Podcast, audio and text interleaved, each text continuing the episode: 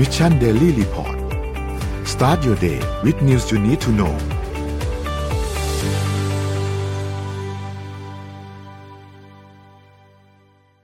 สวัสดีครับผมต้อนรับทุกท่านเข้าสู่ Mission Daily Report ประจำวันที่หนึ่งกันยายนสองพันห้าร้อยหกสิบห้าครับคุณอยู่พวกเราสามคนเหมือนเดิมครับ สวัสดีน้องเอ็มสวัสดีน้องอ้อมครับ สวัสดีค่ะ สวัสดีค่ะ วันนี้เราขึ้นเดืเดือนใหใหม่ม่แล้วไปแล้ว อืมอะอืมกูกลัวจะพูดผิดมากเลยเพราะว่าเพราะว่ามันเพิ่งเปลี่ยนเดือนใหม่นะคะ เราอืมหมดเดือนสิงหาคมกันไปแล้วนะคะ มาดูที่ระดัชนีราคาหุ้นกันบ้างค่ะ เซ็ตนะคะ ปิดที่หนึ่งพันหกร้อยสามสิบแปดจุดเก้าสามจุดค่ะ ลดลงศูนย์จุดห้าสองจุด ถือว่าลดลงศูนย์จุดศูนย์สามเปอร์เซ็นค่ะ หุ้นต่างประเทศเขียวเป็นส่วนใหญ่นะคะอืม ดาวโจนส์เนี่ยบวก 0.01% NASDAQ บวก 0.29% NYSE บวก 0.01%ฟุตซี่ลบ 1.05%หังเสงบวก 0.03%ค่ะ ไปเป็นราคาน้ำมันดิบโลกค่ะ WTI ลดลงนะคะ 0.34%แล้วก็ Brent ลดลง 2.55%ค่ะ ตอนนี้เนี่ยก็อยู่ที่ 90 กว่ากว่า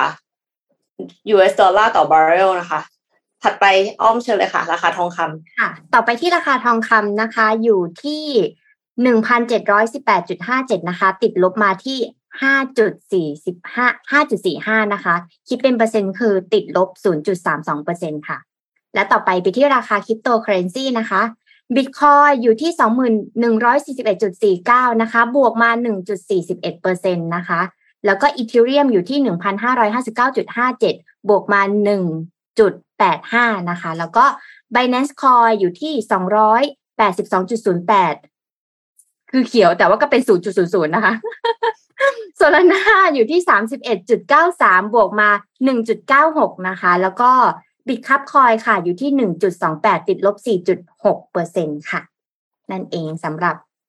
ยี่สิบสี่ชั่วโมงที่ผ่านมา ก็มีเขียวบางตัวแล้วก็มีแดงบางตัวนั่นเองนะคะ ทุกคนมันเรียกเขียวน้อยแต่เขียวนะ ใช่ก็ก็ยังดีจะมานะแต่ก็ยังดีเป็นสัญญาณที่ดี อืม อะเดี๋ยวไปดูตัวเลขเศรษฐกิจภาพรวมของไทยนะครับ เมื่อวานคุณอาคมนะครับรัฐมนตรีว่าการกระทรวงการคลังของเราเนี่ยได้ขึ้นอ่าเขาเรียกอะไรนะภาษาเรียกปาฐกถาใช่ไหม ในงานสัมมนาประจำปีของ Post Today ครับที่งาน Thailand Ready Moving on to the next chapter นะครับ ก็ให้ตัวเลขเศรษฐกิจภาพรวมกับนักธุรกิจที่เข้าฟังนะครับ ก็คือปีนี้เนี่ยคาดการณ์ว่าจะเติบโตที่สามถึงสามจุดห้าเปอร์เซ็นตนะครับ โดยให้นิยามว่าเป็นการเติบโตที่ช้าๆแต่มั่นคงนะครับ โดยมีปัจจัยสำคัญสองสามตัวด้วยกันคือตัวแรกคือการค่อยๆเพิ่มขึ้นของจำนวนนักท่องเที่ยว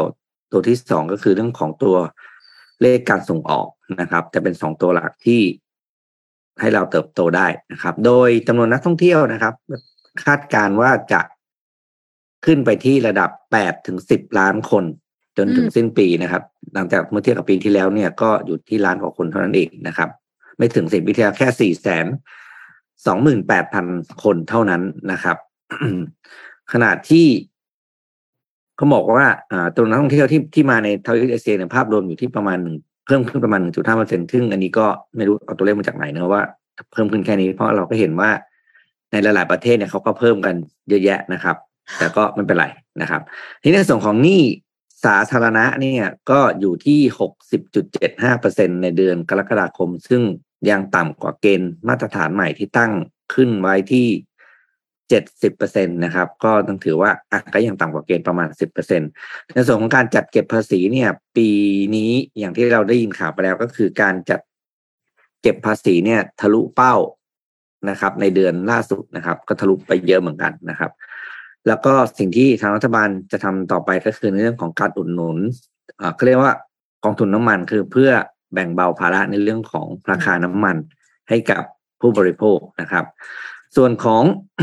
inflation นั้นเนี่ยก็อยู่ที่เจ็ดจุดหกหนึ่งเปอร์เซ็นต์นะครับ ก็เขาเรียกว่าไงนะ เป็นสองเท่าของที่ธนาคารแห่งประเทศไทยคาดการณ์ไว้ที่สามเปอร์เซ็นต์นะครับ แล้วก็มองต่อไปว่าในไตรมาสที่สาม inflation จะยังคงอยู่ในระดับที่สูงกว่าหกเปอร์เซ็นต์อยู่นะครับ เพราะฉะนั้นเนี่ย ก็ยังเรียกว่าน่ากลัวอยู่ในเรื่องของตัวเลข เพราะอย่างที่เราเห็นตัวเลขที่ให้ตัวเลขเห็นที่ เจอโรมพาวเวลล์พูดเมื่อปลายสัปดาห์ที่ผ่านมาในเรื่องของเงินเฟ้อใช่ไหมครับ ว่าทางสหรัฐเนี่ยทางธนาคารสหรัฐจะต้องทำทุกทางเพื่อเอาเงินเฟ้อให้อยู่นะครับ แต่ว่าของไทยเนี่ยก็ยังเรียกว่ามองอย่างมองห่างๆอย่างห่วงๆแล้วก็คาดการณ์นะครับ แต่ยังไม่มีนโยบายที่แข็งกร้าวแล้วก็ทางทางการประเทศไทยก็บอกว่าไม่จำเป็นจะต้องขึ้น หรือใช้นโยบายดอกเบี้ยตามเฟดเสมอไป เพราะว่าปัจจัยต่างๆ ทางเศรษฐกิจยังไม่เหมือนกันนะครับ แล้วก็การใช้จ่ายทางภาครัฐนะครับ ซึ่งเป็นกำลังสำคัญที่สุดแล้วตอนนี้ในการขับเคลื่อนเศรษฐกิจก็อยู่ที่สามจุดล้านโนสามจุดหนึ่งแปดล้านล้านบาทนะครับ ซึ่งก็เป็นไปตามงบประมาณที่วางไว้นะครับนี่ภาพรวมเศรษฐกิจไทยอะไปต่อจ้ะถือว่าน่าเป็นห่วงไหมคะพี่ปิ๊กก็ก็ยังน่าเป็นห่วงอยู่เพราะแน่นอนก็คือเรื่องพลังงานกับเรื่องส่งออก เพราะว่าส่งออกเนี่ยเราส่งออกได้ไม่กี่ sector ใช่ไหมครับ แล้วก็อย่างที่เห็นคือมันมันมีบางอุตสาหกรรมที่ ที่ช็อตไปเลยดื้อๆแล้วก็แบบยังยังหาทางออกไม่ได้อย่างเงี้ยครับ แต่มันก็มีโอกาสที่โอกาสสำหรับบางธุรกิจเช่นธุรกิจอาหารเนี่ยได้รับผลผลเชิงบวกแน่นอน เพราะว่าโลกขาดอาหารเยอะนะขาดขาด supply food supply เยอะนะครับ แล้วก็ค่าเงินก็เป็นส่วนหนึ่งที่ทำให้การส่งออกเราเนี่ยได้รับอานิสงส์ดีขึ้น เพราะว่าเราได้ได้ตังค์มากขึ้นกว่าเดิมจนได้จำนวนดอลลาร์ส่งออกที่เท่ากัน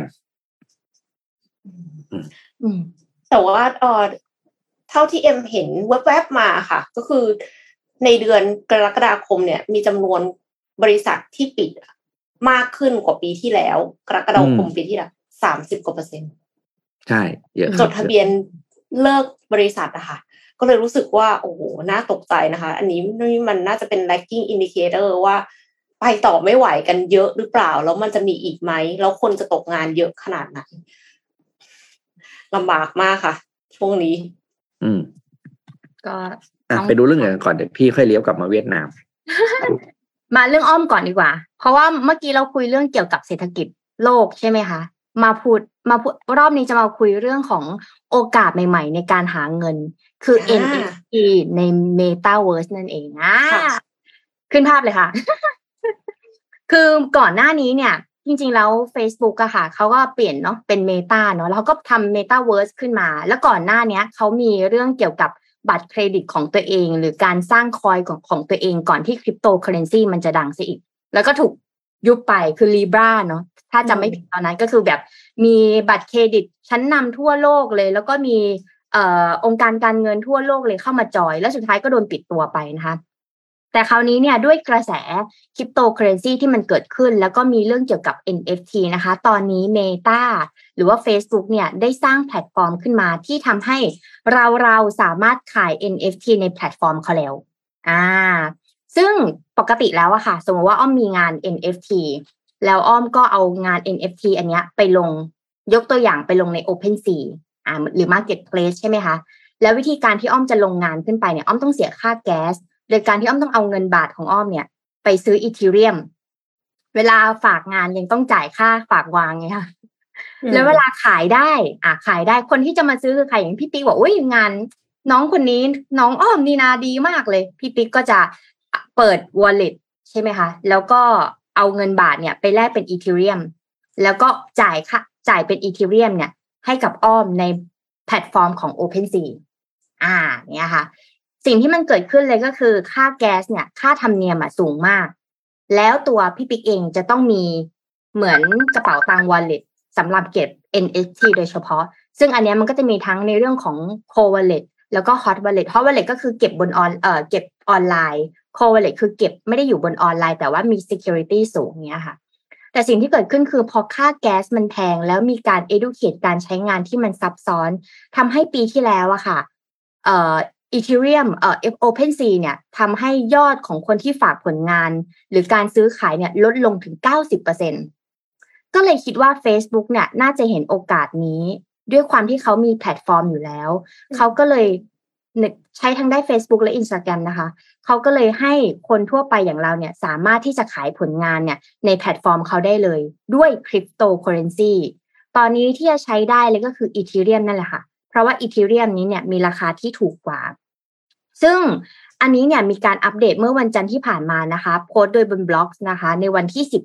วันที่10ที่ผ่านมาและโดยบริษัทแม่ของ Facebook เนี่ยได้กล่าวว่าผู้ใช้แพลตฟอร์มโซเชียลมีเดียเนี่ยประมาณ 2.9 พันล้านคน จะมีความสามารถในการแบ่งปันของสะสม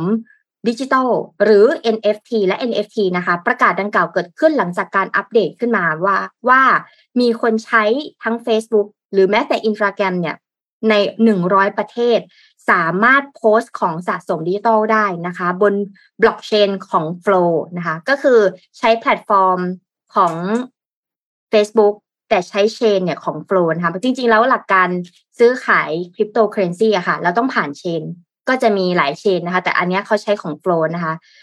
แล้วก็จะใช้เงินในการแลกเปลี่ยนเนี่ยก็คือเป็น อีเทเรียมที่รองรับอยู่นะคะ และเขาคาดการว่าจะมีผู้ใช้ประมาณ 1,000 ล้านคนถึง 2,000 ล้านคนของไตรมาสที่ 3 นี้นะคะ ก็คือช่วงนี้นะคะ แต่ก็ดูแล้วว่ามันก็ยังซบเซาอยู่ เพราะว่าสถานการณ์คริปโตเคอเรนซีมันอาจจะยังไม่ได้บูมมาก แต่ต้องบอกก่อนว่า Facebook กับ Instagram ก็ค่อนข้างน่ากลัว เพราะว่าเขามีไซส์ของ Target Group เยอะมากค่ะ ถ้าเขาสามารถประกาศว่า เออ อันเนี้ย เรามีเปิดแล้วนะ สามารถลงงานได้เลย อันนี้ก็น่าสนใจนะปกติแล้วเนี่ยในสินทรัพย์ดิจิทัลอะค่ะ มันจะมีชิ้นเดียวบนโลกใบนี้ที่อยู่บนออนไลน์นะแต่ออนกราวอะเราจะไม่นับ เพราะฉะนั้นเนี่ย ถ้า Facebook มีคนที่ใช้เยอะๆ ประมาณสองหลักหลักพันล้านคนเนี้ยค่ะ แล้วสามารถที่จะเกิด transaction ในการซื้อขาย อันนี้ก็น่าสนใจนะคะ แต่สำหรับ Facebook อีกตัวหนึ่งที่ปิดตัวไป อันนี้ภาพยังไม่ได้ส่งไปนะคะแต่ว่าจะบอกคร่าวๆคือด้วยความที่ Facebook เขาเขาเรียกว่าเขาอาจจะทำของใหม่ๆตลอดเวลา ก่อนหน้านี้เนี่ย มันจะมีอันหนึ่งที่เป็นเกี่ยวกับ game streamingที่เขาบอกว่าที่เขาเพิ่งปิดไปใช่ไหมใช่เขาปิดไปแล้วเขาก็มาเปิดอันนี้เราก็ไม่รู้เหมือนกันว่าในอนาคตมันจะเป็นยังไงคะอันนี้ติดตามสำหรับคนที่ใช้ Facebook กับ Instagram น่าจะ น่าจะถนัดอยู่แล้ว ก็ลองเอาไอเดียเนี้ย มาลองหาไรายได้ในอนาคตก็ได้ค่ะศิลปินสมัยนี้นะคะ มีช่องทางการขายสินค้าอีกเยอะแยะเลยเนาะนกอย่างนี้ Open Sea จะจริงไหมคะ อ้อม ไม่ไม่มั่นใจเหมือนกันนะ เพราะก่อนหน้านี้ Open Sea ก็มีแบบเน็ตไอดอลคนดัง ๆ เยอะอะไรเงี้ยแต่ Facebook มาก็น่ากลัว มาก ๆ ถ้า Facebook เกิดก็คือ Open Sea อาจจะไปต่อยากด้วยเหมือนกันค่ะ นอกเสียจากว่า OpenSea จะเปลี่ยนจากแค่รูปภาพดิจิตอลเนี่ยเป็นอย่างอื่นเป็น asset อื่นนะคะเป็นแพลตฟอร์มกลางที่ให้คนสามารถมา trade หรือมาซื้อขายผ่านคริปโตได้ เช่นขายคอนโดได้ขาย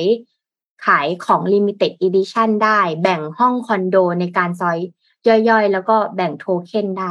อันนี้อาจจะต้องเป็นอีก step ต่อไปที่ OpenSea อาจจะต้องโฟกัสใช่ จริงในเมืองไทยก็มีนะ เมืองไทยก็มีเอ่อ Bitkub blockchain ที่ที่ว่าเป็น NFT เหมือนกันเหรอคะใช่ค่ะ ก็เขาจะสร้างเอ่อ marketplace ขึ้นมาค่ะ เพราะว่าเขาเอ่อมีเหรียญ KUB ถูกไหมคะแล้วเราเวลาเราจะซื้อเราจะเอาผลงานของเราไปลงเนี่ย เราก็อาจจะต้องซื้อเหรียญ KUB สักไม่เกินสิบบาทสิบบาทก็อาจหนึ่งจุด อาจจะไม่กี่ KUB ศูนย์จุดเท่าไหร่ KUB อะไรอย่างเงี้ยค่ะ แต่พอคนที่จะซื้อเนี่ยก็ต้องแลกเป็นเหรียญ KUB เหมือนกัน แล้วก็มี โอเอ่อมาร์เก็ตเพลสที่ให้คนเอาผลงานไปลงในนั้นได้ คือถ้ารู้สึกว่า Open Sea มันไกลเกินไป ก็อาจจะมาเป็น Facebook แต่ถ้าเกิด Facebook มันยังไม่เสถียรมากพอก็อาจจะลองไปดูที่ BitCup Marketplace ก็ได้ ของไทยที่ทำอยู่นะคะพูดถึง NFT นึกถึงอย่างหนึ่งที่อาจจะไม่ NFT เท่าไหร่ คือ Mid Journey ตอนนี้ มีคนมีคนใช้เยอะมากเลยที่สั่ง AI ให้สร้างสรรค์ศิลปะ แต่ว่าอันนั้นน่ะตกลงมันเป็นความคิดของเราหรือว่าความคิดของ AI หมายความว่ามันจะมันจะบอกยังไงว่า เราอันนี้คือเราเป็นเจ้าของหรือว่ายังไงอะคะพอดีอ้อมไปอ่านไว้เปเปอร์เหมือนกันในเรื่องนี้ คือเราอะเข้าไปเล่น วิธีการเล่นก็คือเราเข้าไปในเอ่อ Discord มันก็จะมีห้องห้องหนึ่งห้องสองห้องสามส่วนเราเข้าไปห้องหนึ่งแล้วเราก็พิมพ์ว่า แต่พิมพ์เป็นภาษาอังกฤษนะคะว่า ตัวละครเทพนิยายที่อยู่ในโลกของจักรวาลหนึ่งเป็น keyword อย่างเงี้ยค่ะสามสี่คำไม่เกินเขาจับเวลาด้วยนะ เหมือนไม่เกินสองนาที เขาก็จะส่งรูปไป แต่เขาไม่ได้ส่ง direct หาเราเขาจะส่งในห้องกลางแล้วก็จะ mention เราอย่างเงี้ยค่ะอืมอันวิธีการของเขาที่เขาเอารูปพวกนี้มาเนี่ย คือ AI จะทำการ เอา keyword เหล่านี้ไป search ใน Google ค่ะ ให้มากที่สุด และเอาภาพใน Google เนี่ย มามารวมกัน และใส่ลายที่มันเป็นความเป็น art ลงไปอะค่ะ ดึงข้อมูลขึ้นมาก็ถือว่าเจ๋งเหมือนกันนะ เพราะว่าถ้าสมมติว่าเขาไม่ดึงข้อมูลใน Google อะค่ะ เขาอาจจะทำได้นานกว่าสองนาทีอือฮึและอาจจะไม่สามารถที่จะแบบเอาข้อมูลมาได้เยอะขนาดนี้อะไรก็ถือว่าฉลาดอยู่เหมือนกัน ใช่ใช่รูปอย่างเงี้ยค่ะ มันมีประเด็นหนึ่งมันมีประเด็นอันอันหนึ่งเพราะว่ามันมีการส่งผลงานที่ทำโดยมิ d เจอร์นี่แล้วได้รางวัลค่ะศิลปินชาวอเมริกันที่ส่งผลงานสร้างด้วยมิ d เจอร์นี่เข้าประกวดแล้วก็คว้ารางวัลที่หนึ่งระดับรัฐมาครอง เมื่อไม่กี่วันที่ผ่านมาเนี่ยมีผู้ใช้ Facebook ที่ชื่อว่าเจสันเอ็มอัลเลนได้โพสต์ข้อความลง Facebook ส่วนตัวว่า เขาได้รับรางวัลชนะเลิศในการประกวดผลงานศิลปะประเภท digital art ของการแข่งขัน Fine Art Competition ซึ่งเป็นส่วนหนึ่งของงาน Colorado State Fair ที่เปิดให้ศิลปินในรัฐโคโลราโดประเทศสหรัฐอเมริกาเนี่ยส่งผลงานเข้าประกวด แต่ว่าชัยชนะของเขาเนี่ยมาจากผลงานที่สร้างขึ้นโดย Mid Journey นอกจากจะได้รับรางวัลชนะเลิศแล้วเจสันเอ็มอัลเลนเนี่ยเขายังบอกว่านี่เป็นการส่งประกวด ผลงานศิลปะ ครั้งแรกในชีวิตของเขา ครั้งแรกใช้ Mid Journey เลยนะคะ โดยโดยส่งสามชิ้นด้วยกัน ผลงานที่ได้รับรางวัลชนะเลิศมีชื่อว่า Theater The Opera Spatial นะคะนี่คือการคว้ารางวัลชนะเลิศอันเนี้ย ก็ทำให้ชุมชนชาว Mid Journey ฮือฮาเป็นอย่างมาก แต่ประเด็นที่สำคัญเนี่ยก็คือตกลงใครเป็นเจ้าของผลงาน ระหว่างคนที่ป้อนคำสั่งให้ AI สร้างผลงาน หรืออืม AI ที่เป็นผู้สร้างผลลัพธ์ คือถ้าสมมติว่าเป็น AI ที่เป็นเจ้าของผลงาน เอาเจ้าของ Mid Journey ก็จะได้อันนี้ส่งส์ไปใช่ไหมคะผู้ที่พัฒนา AI อันนี้ แต่ว่าถ้าไม่อย่างนั้นก็คือผู้ที่เป็นคนคิดว่าจะเอาอะไรมารวมกับอะไรเนี่ย เป็นเป็น creator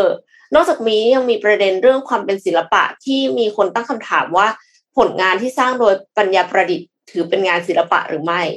อะอืมในความคิดเอ็มนะ ถือเป็นงานศิลปะ แต่ว่าเจ้าของคือใคร อันนี้ยังตอบไม่ได้ อืมถ้าถ้าถ้าถ้ามุมอ้อมอ้อมอาจจะต้องแบ่งแบ่งเวทีอะคือกรรมการอะอืมคือกรรมการอาจจะต้องฉลาดมากๆ เพราะว่ารูปแต่ละรูปแบบกรรมการเผลอๆจะต้องสร้าง AI ขึ้นมาในการตรวจสอบว่าเออรูปอันเนี้ย คือคนจริง ๆ หรือรูปอันเนี้ยคือ AI วาดเนี้ยค่ะค่ะอืมเหมือนตรวจวิทยานิพนธ์ว่าลอกคนอื่นมาหรือเปล่า ใช่เหมือนตัววิขนาดรูปอย่างของแวนโกะที่ถือว่าเพ้นท์หนึ่งทีอะคือกว่ารูปจะเสร็จอะแปดเดือนใช่ไหมคะเพราะว่าสีอะคริลิกอะมันหนามากเนี่ยค่ะเขาเขาก็จะมีทั้งของก๊อปของแท้ของเถื่อนของขโมยอะไรอย่างเงี้ยค่ะเขาก็ต้องมีนักนักเหมือน เอ่อนักนักมีผู้เชี่ยวชาทางด้านด้านผู้เชี่ยวชาญเอาทางมาด้านพิสูจน์นั้นใช่ไหมมาพิสูจน์ต้องมาแกะแล้วเขาก็ คือรูปมันเป็นชั้น layer อย่างเงี้ยค่ะเขาก็ต้องแกะออกมาเพราะฉะนั้นเนี่ย AI เนี่ยภาพมันไม่ได้เป็นชั้น layer เหมือนภาพสีที่เราทาถบถมไปเนี่ยค่ะจริง ๆ แล้วอะ ตอนส่งประกวดอะ กรรมการหรือว่าผู้จัดตั้งอะ จะต้องเตรียมเงินอีกก้อนหนึ่งในการสร้าง AI ขึ้นมาตรวจสอบผลงาน แล้วก็เหนื่อยแทนฟรีๆไปเลยก็จะแจกรางวัลใครได้คนหนึ่งเหนื่อยนะใช่ก็จะได้รางวัลเดียวแล้วประเด็นก็คือสมมติว่ากรรม เอ่อคือ มันก็น่าตลกเหมือนกันนะ ปกติแล้วอะเราจะเอางานศิลปะมาแข่งขันและได้รางวัลใช่ไหมคะ แต่ตอนเนี้ยเราพัฒนาจนไปถึงว่า ใครจะพัฒนาแอปพลิเคชันหรือแพลตฟอร์ม ให้วาดรูปได้เจ๋งที่สุดอีกอืมคือเป็นปานเบิร์นนะแล้วอะเออ เจ๋งเหมือนกันนะต้องต้องแบ่งเวทีค่ะ กรรมการต้องเตรียมตังค์ก รรมการโอ้จริงเออไม่จริง ๆ มันควรจะควรจะแบ่งเวทีว่าเวทีเนี้ย ให้ให้ใช้แบบอาสมมติว่าจะใช้ Photoshop Illustrator อืมอะไรก็ใไป แต่ว่าห้ามใช้ AI คือคุณก็ต้องแบบใช้มือใช้เมาส์ปากกาอะไรสร้างสรรค์ของคุณไปแต่ว่าไม่ใช่ว่าอยู่ๆไปสั่ง AI ปั๊บเสร็จเลย ใช่ไหมคะจริงแล้วมันใช้เวลาเร็วด้วยนะ มันแบบเรียกว่าที่สุดของความไม่ยุติธรรมอะคือจะใช้ AI ว่าเนี่ย วาดรอบแรกไม่สวยก็บรีฟใหม่บรีฟไปเรื่อยๆบรีฟจนกว่าจะได้รูปที่ถูกใจแล้วก็ค่อยส่งประกวดโอ้โหนี่ทำร้ายจิตใจมากใช่ใช่ไม่จริงๆแล้วเนี่ยคือสุดท้ายมันน่าจะมองออกตอนไหนตอนที่เขาเรียกไงนะครับ ตอนปริ้นเป็นภาพออกมาเป็นใส่ frame ใส่อะไรไปประกวดป่ะเวลาพวกงานศิลปะเขาต้องเอาชิ้นงานไปไงถ้า AI ไม่วาดแต่มันยังเป็นไงดิเวจิลาตอลเวลาคุณนะพี่ปิ๊กแต่ถ้าอันนี้ถ้าดิจิตอลแข่งด้วยดิจิตอลเลยเนี่ยนั่นก็คือยังไงก็ วัดไม่ได้ไงถูกไหมแต่ถ้าเป็นงานศิลปะจริงที่เขาขายกันหรือว่าที่เขาอะไรจริงๆเนี่ยที่เขาใส่กรอบรูปขายอะสุดท้ายมันดูมันดูตัวสีมันจะดูออกเพราะมันจะไม่แฟลตไงถ้าเป็นสีที่ paint ด้วยคน แต่ดิจิตอลเนี่ยยอมรับว่ายากไม่มีทางคือไม่รู้สิรู้สึกว่าคนยังไงก็มองไม่ออกว่าในงานเนี้ยคนวาดวาดด้วยคน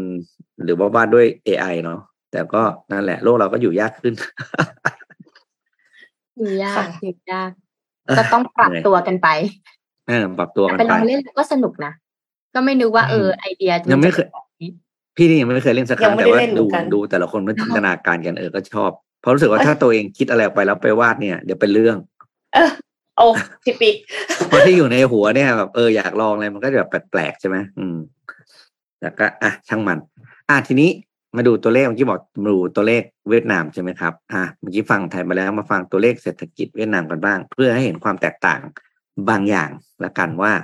เรากับเวียดนาม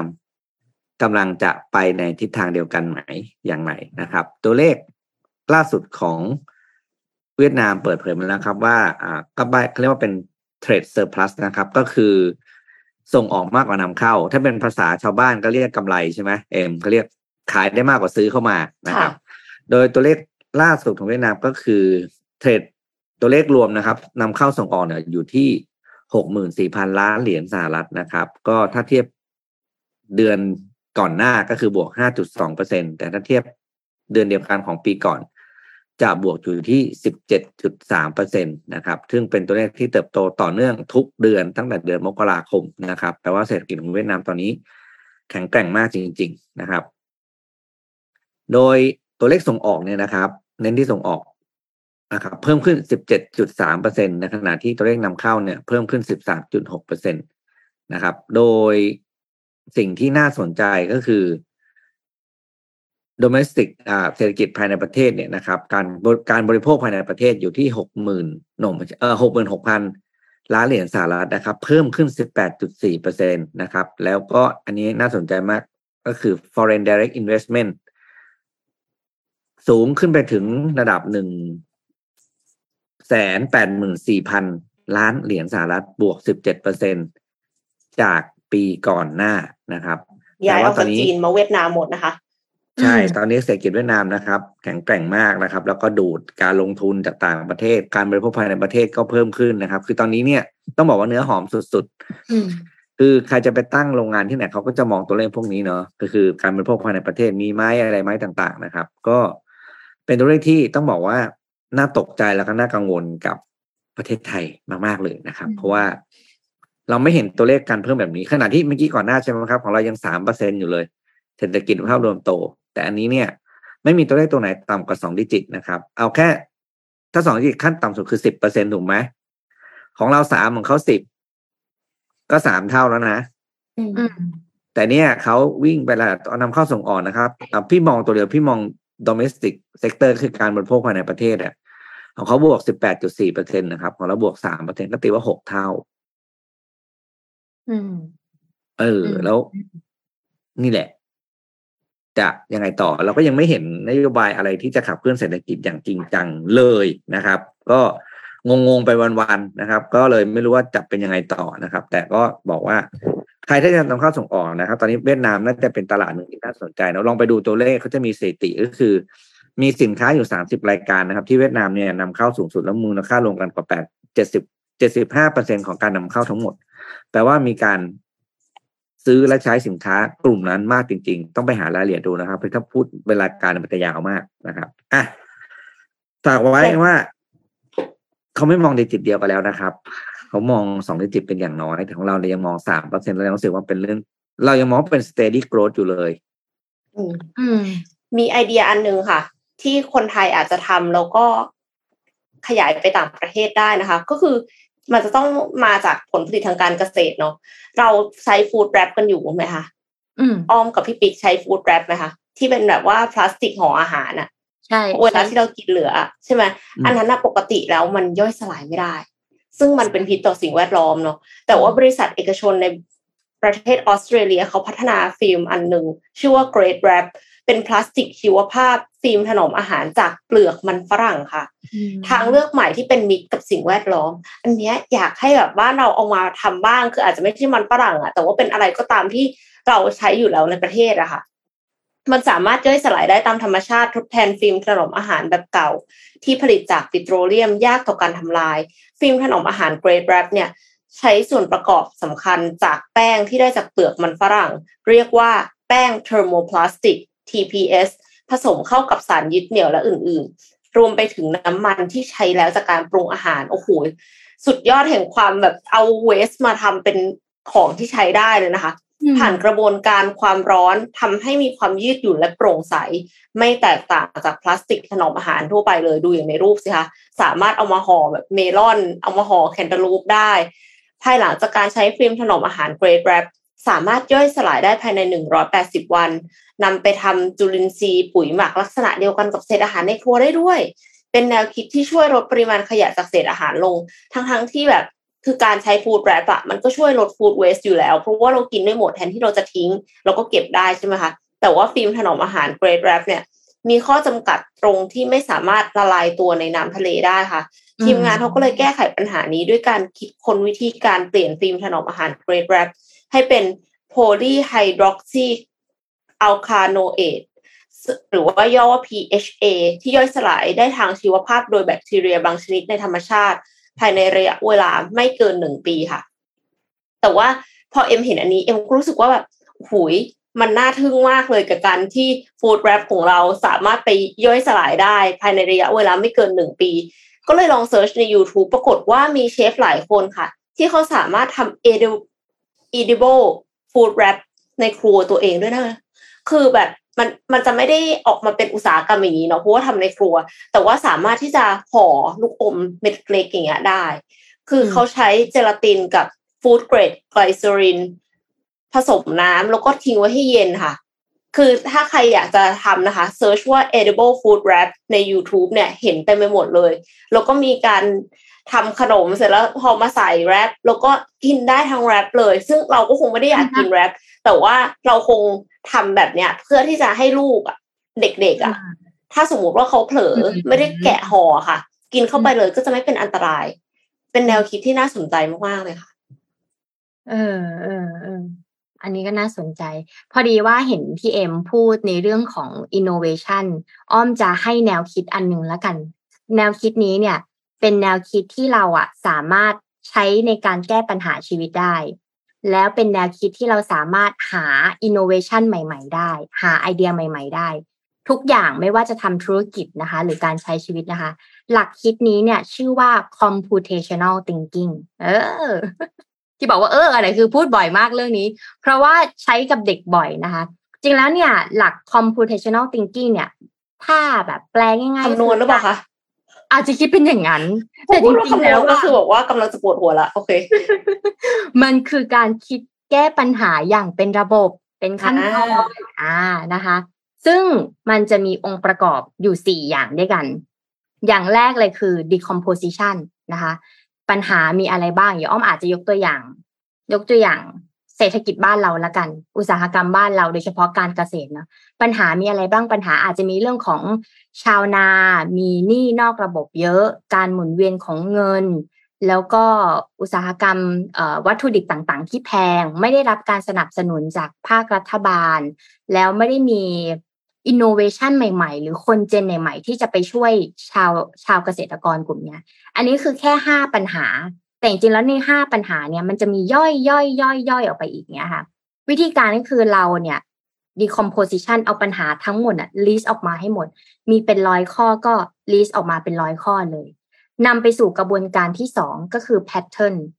การจินตนาการการวาง pattern ว่าอันไหนด่วนสำคัญไม่ด่วนไม่สำคัญ อันนี้อ้อมจะพูดบ่อยมากๆ เพราะ prioritize ใช่ เพราะว่าเราไม่สามารถจะแก้ปัญหาไอ้ห้าข้อใหญ่ ๆ แล้วมีข้อย่อยๆเป็นร้อยข้อได้ในเวลาเดียวค่ะ แต่เราอะสามารถแบ่งได้ว่า อ๋อ เรื่องนี้นอกระบบกับชาวเกษตรกร วิธีการที่จะต้องทำอะเราจะเราสามารถเอาข้อหนึ่งกับข้อสองอะทำพร้อมกันได้ เราสามารถเอาข้อสามกับข้อสี่ทำพร้อมกันได้ และทำเป็นแบบ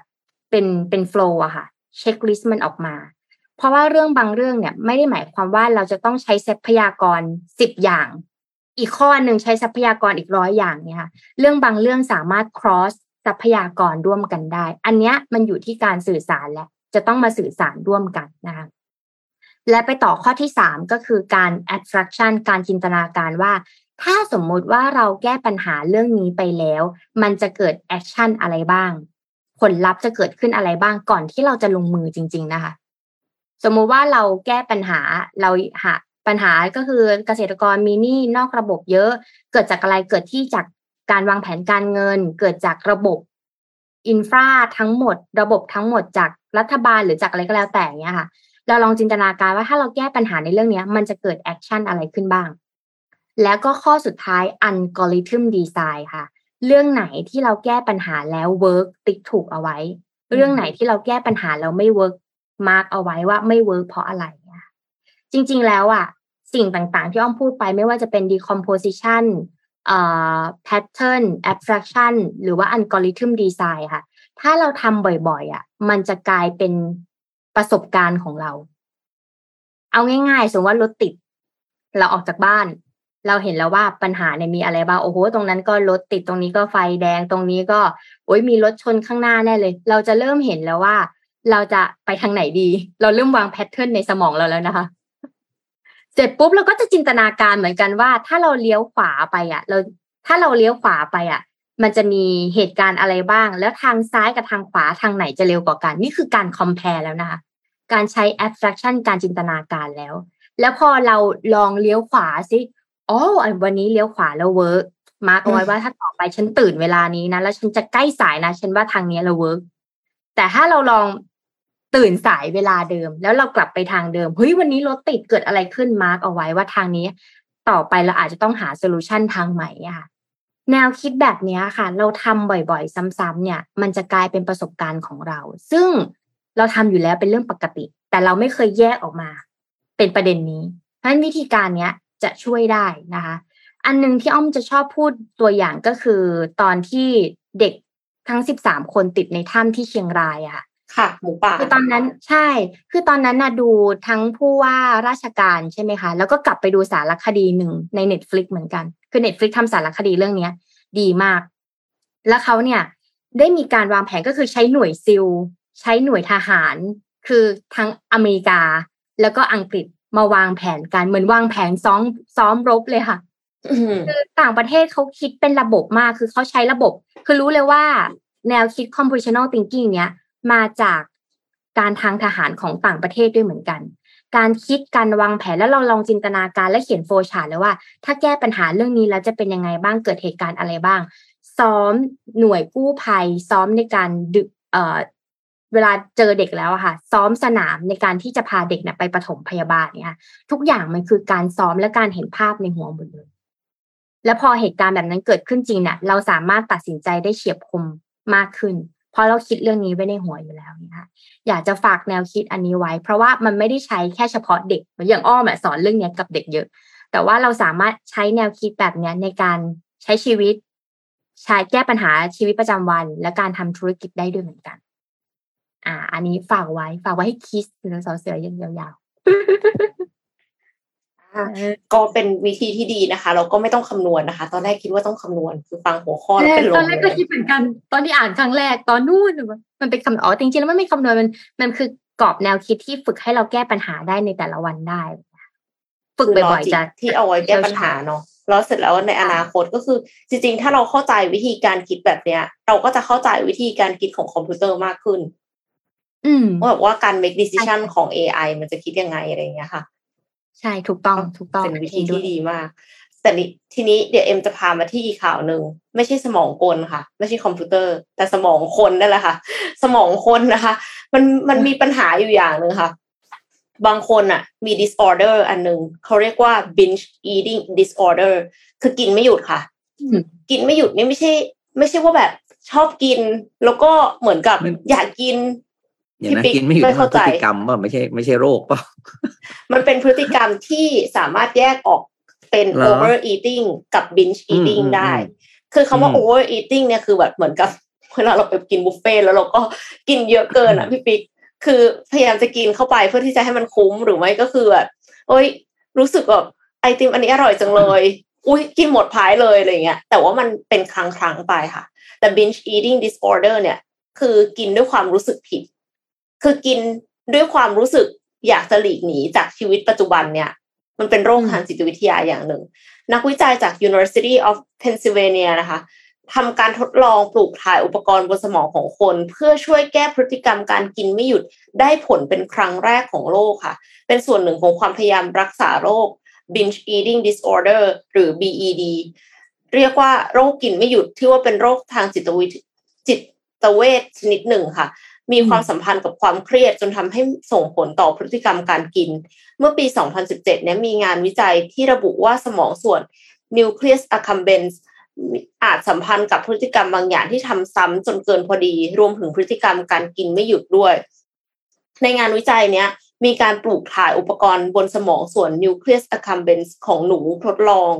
ก่อนปล่อยสัญญาณไฟฟ้า เพื่อขัดขวางสัญญาณสมองที่คอยกระตุ้นให้หนูกินอาหารค่ะ อันเนี้ยไม่ใช่ความผิดของคนกินนะคะพี่ปิ๊กมันเป็นความผิดของสัญญาณไฟฟ้าในสมองค่ะ ก็เลยต้องขัดขวางมันค่ะ ไม่ให้ไม่ให้มันส่งกระแสได้นะคะ ซึ่งได้ผลค่ะ เพราะว่าพบว่าพฤติกรรมการกินไม่หยุดของหนู หยุดได้จริงจากการทำงานของอุปกรณ์ มาในครั้งนี้เนี่ยการทดลองก็เลยได้เปลี่ยนมาทำกับร่างกายคน โดยทีมวิจัย ผ่าตัดฝังอุปกรณ์ลงบนสมองของผู้ป่วยโรค BED ที่มีภาวะน้ำหนักเกินจำนวนสองราย โดยอุปกรณ์ดังกล่าวเนี่ยก็จะคอยจับแล้วก็ขัดขวางสัญญาณสมองที่เกี่ยวกับความรู้สึกอยากกินอาหารของผู้ป่วยค่ะ ทางนี้ทีมวิจัยก็ติดตามผลการทดลองเป็นระยะเวลานาน 6 เดือน ช่วงแรกนักวิจัยจะคอยตรวจสอบและเก็บข้อมูลรูปแบบสัญญาณความอยาก ซึ่งหมายถึงสัญญาณคลื่นสมองของผู้ป่วยเมื่อรู้สึกอยากอาหาร เช่น ในตอนที่ผู้ป่วยเข้ามาในห้องทดลองและเห็นอาหารบุฟเฟ่แคลอรี่สูงหลากหลายชนิดนะคะ จากนั้นทีมวิจัยก็จะปรับการตั้งค่าอุปกรณ์ที่ปลูกถ่ายไว้ คอยตรวจจับสัญญาณสมองที่สอดคล้องกับรูปแบบของสัญญาณความอยาก ที่บันทึกไว้แล้วคอยส่งสัญญาณไฟฟ้าเพื่อรบกวนทุกครั้ง อยากเหรอ หยุดอยากเหรอหยุดอยากเหรอหยุดอย่างเงี้ยค่ะ จากการติดตามผลเป็นระยะเวลา6เดือนนะคะ ทีมวิจัยพบว่าอุปกรณ์ทำงานได้ผลดีโดยไม่มีผลข้างเคียงต่อผู้ป่วย ตัวผู้ป่วยเองก็ลดพฤติกรรมการกินไม่หยุดลงได้ด้วยค่ะ และเกิดความรู้สึกสูญเสียการควบคุมตัวเองน้อยลง คือการสูญเสียความควบคุมตัวเองเนี่ยมันเป็นส่วนหนึ่งของการกินแบบขาดสติ คือรู้สึกว่าหยุดไม่ได้ ฉันไม่ได้เป็นคนควบคุมการกินนี้ค่ะ โดยเฉลี่ยแล้วเนี่ยผู้ป่วยก็เลยมีน้ำหนักตัวลดลงประมาณ 5 กิโลกรัม ในช่วงระยะเวลาดังกล่าว โดยที่ไม่ได้มีการปรับโภชนาการเข้ามาช่วย คือแค่หยุดเถอะหยุดกิน ไม่ได้ต้องเลือกกินให้ดี power food อะโวคาโดไม่ต้องเลยค่ะ แค่หยุดกินอย่างไรก็ตามนะคะ การทดลองนี้เนี่ยเป็นแค่ก้าวแรกในการศึกษาความเป็นไปได้ ในการใช้วิธีการกระตุ้นสมองเพื่อรักษาอาการของโรค แน่นอนว่ามันคงไม่ได้รักษาได้แค่โรคเดียว แต่ว่าใด ๆ ก็ตามที่เกิดจากสมองเนี่ยอาจจะใช้วิธีเอาสัญญาณไฟฟ้าเนี่ยไปรบกวนสัญญาณไฟฟ้าในสมองได้ค่ะ ทีมวิจัยระบุว่าจำเป็นต้องศึกษาเพิ่มเติมให้แน่ชัด เพื่อแยกว่าสัญญาณสมองแบบไหน ที่เป็นสัญญาณความอยากโดยไม่สับสนกับ สัญญาณสมองปกติที่เกิดขึ้นเมื่อร่างกายรู้สึกหิว เพราะต้องการอาหารจริง ๆ เดี๋ยวจะกลายเป็นขาดอาหารไปอีกนะคะ อันนี้ก็จะเป็นเอ็กซ์ตรีมอีกทางหนึ่ง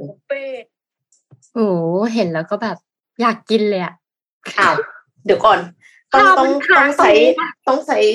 ช่วยไหมคะเนี่ย เพราะว่าอันนี้เราเห็นด้วยพอดีในคือตัวสมองของเราอะค่ะ มันจะมีอันนึงก็คือ neural เหมือนเป็นขาในเส้นสมองของเรา มันจะเป็นขา แล้วมันก็จะเป็นไฟฟ้าที่มันเชื่อมต่อกัน ค่ะ เพราะฉะนั้นเนี่ย เวลาที่เราคิด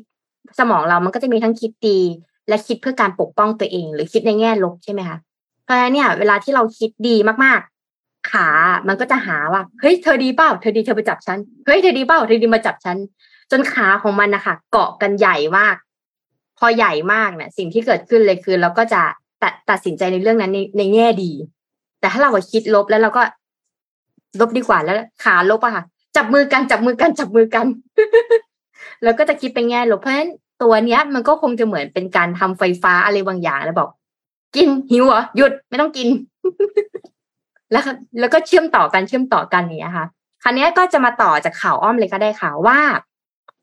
ตัว neural technology เนี่ยไอ้คือ neural เนี่ยเส้นประสาทของเราที่มันเชื่อมต่อกันอะถ้ามันใช้กับเทคโนโลยี มันสามารถทำงานสำคัญสำคัญได้ไหม โดยเฉพาะตำแหน่งทนายความค่ะ คือต้องบอกก่อนว่า เวลาที่เราจะบอกว่าเคยขึ้นคดีไหม อันนี้อาจจะต้องจินตนาการก่อน เวลาที่เราเกิดปัญหาแล้วเราขึ้นศาลใช่ไหมคะอือฮึก็จะมีฝ่ายโจทย์แล้วก็จำเลย หรือถ้าใครดูอูยองอูก็น่าจะเข้าใจดูตัวอย่างอย่างอูยองอูเนี่ยอูยองอูเนี่ยเขาใช้คือสมองของเขาคือจีนเนี่ยใช่ไหมคะเขาสามารถจำอะไรด้วยเป็นลอจิกด้วยสตอรี่ของปาวานอ่าสตอรี่ของปาวาน แล้วเขาก็จะเอาสตอรี่ของปาวานอะมาเปรียบเทียบเคสกับลูกคดีความของเขา ลูกความของเขา แล้วก็แปลงมันออกมาเนี่ยค่ะ คราวนี้เนี่ย แต่ว่าเวลา เวลาที่เราทำงานตำแหน่งทนายความอะค่ะ มันเป็นการตัดสินใจที่สูงมากๆ แล้วก็เครียดมากๆ เพราะเราสามารถที่จะตัดสินว่าชี้เป็นชี้ตายใช่มันคือการชี้เป็นชี้ตายว่า เราสามารถบอกว่าให้คนดีเป็นคนร้ายและคนร้ายเป็นคนดี แล้วคนร้ายกับคนดีมาจับมือกันเป็นพันธกันมันคือมันทำได้หมดเลย คราวนี้เนี่ยเขาก็เลยเอา AI เนี่ยมาใช้แต่ก่อนที่จะไปถึง AI เนี่ยเขาจะใช้คลื่นที่ครอบภาพเมื่อกี้นะคะ ในการครอบสมองเลยว่า making decision แบบเนี้ย จะทำได้ไหม แล้วถ้าเกิดเอา AI มาใช้อะจะเป็นไปได้หรือเปล่านะคะเท้าความเลยคือเทคโนโลยีประสาทเนี่ยสามารถทำให้นักกฎหมายเนี่ยฉลาดขึ้นไหมนะคะ คือฉลาดขึ้นด้วยนะ เพราะว่าเวลาที่เราทำงานในการตัดสินใจซ้ำๆบ่อยๆอะค่ะ เราก็จะเก็บมันไปเรื่อยๆ มันจะไม่เหมือนหุ่นยนต์กับ AI หุ่นยนต์กับ AI อะตัดสินใจเรื่องนี้แล้วชึบไม่มีอารมณ์ร่วมปล่อยไปแต่อย่างเราเป็นทนายความเนี่ยเราเป็นมนุษย์ เรามีทั้งอารมณ์ ความรู้สึกความผูกพันกับลูกความแล้วก็คดีต่างๆ ดังนั้นเนี่ย เราก็เลยจะใช้ตัว neural technology เหล่านี้มาวัดกันว่าถ้าใช้อันนี้แล้วจะทำให้ทนายความมีสติมากขึ้นไหม ฉลาดมากขึ้นหรือเปล่านะคะค่ะเขาก็เลยล่าสุดจาก The Law Society of England and World นะคะ ชี้ให้เห็นว่าสาขาเทคโนโลยีประสาทวิทยาเนี่ย ได้ก้าวหน้าอย่างรวดเร็วมาก ด้วยการสร้างทนายความระดับสูง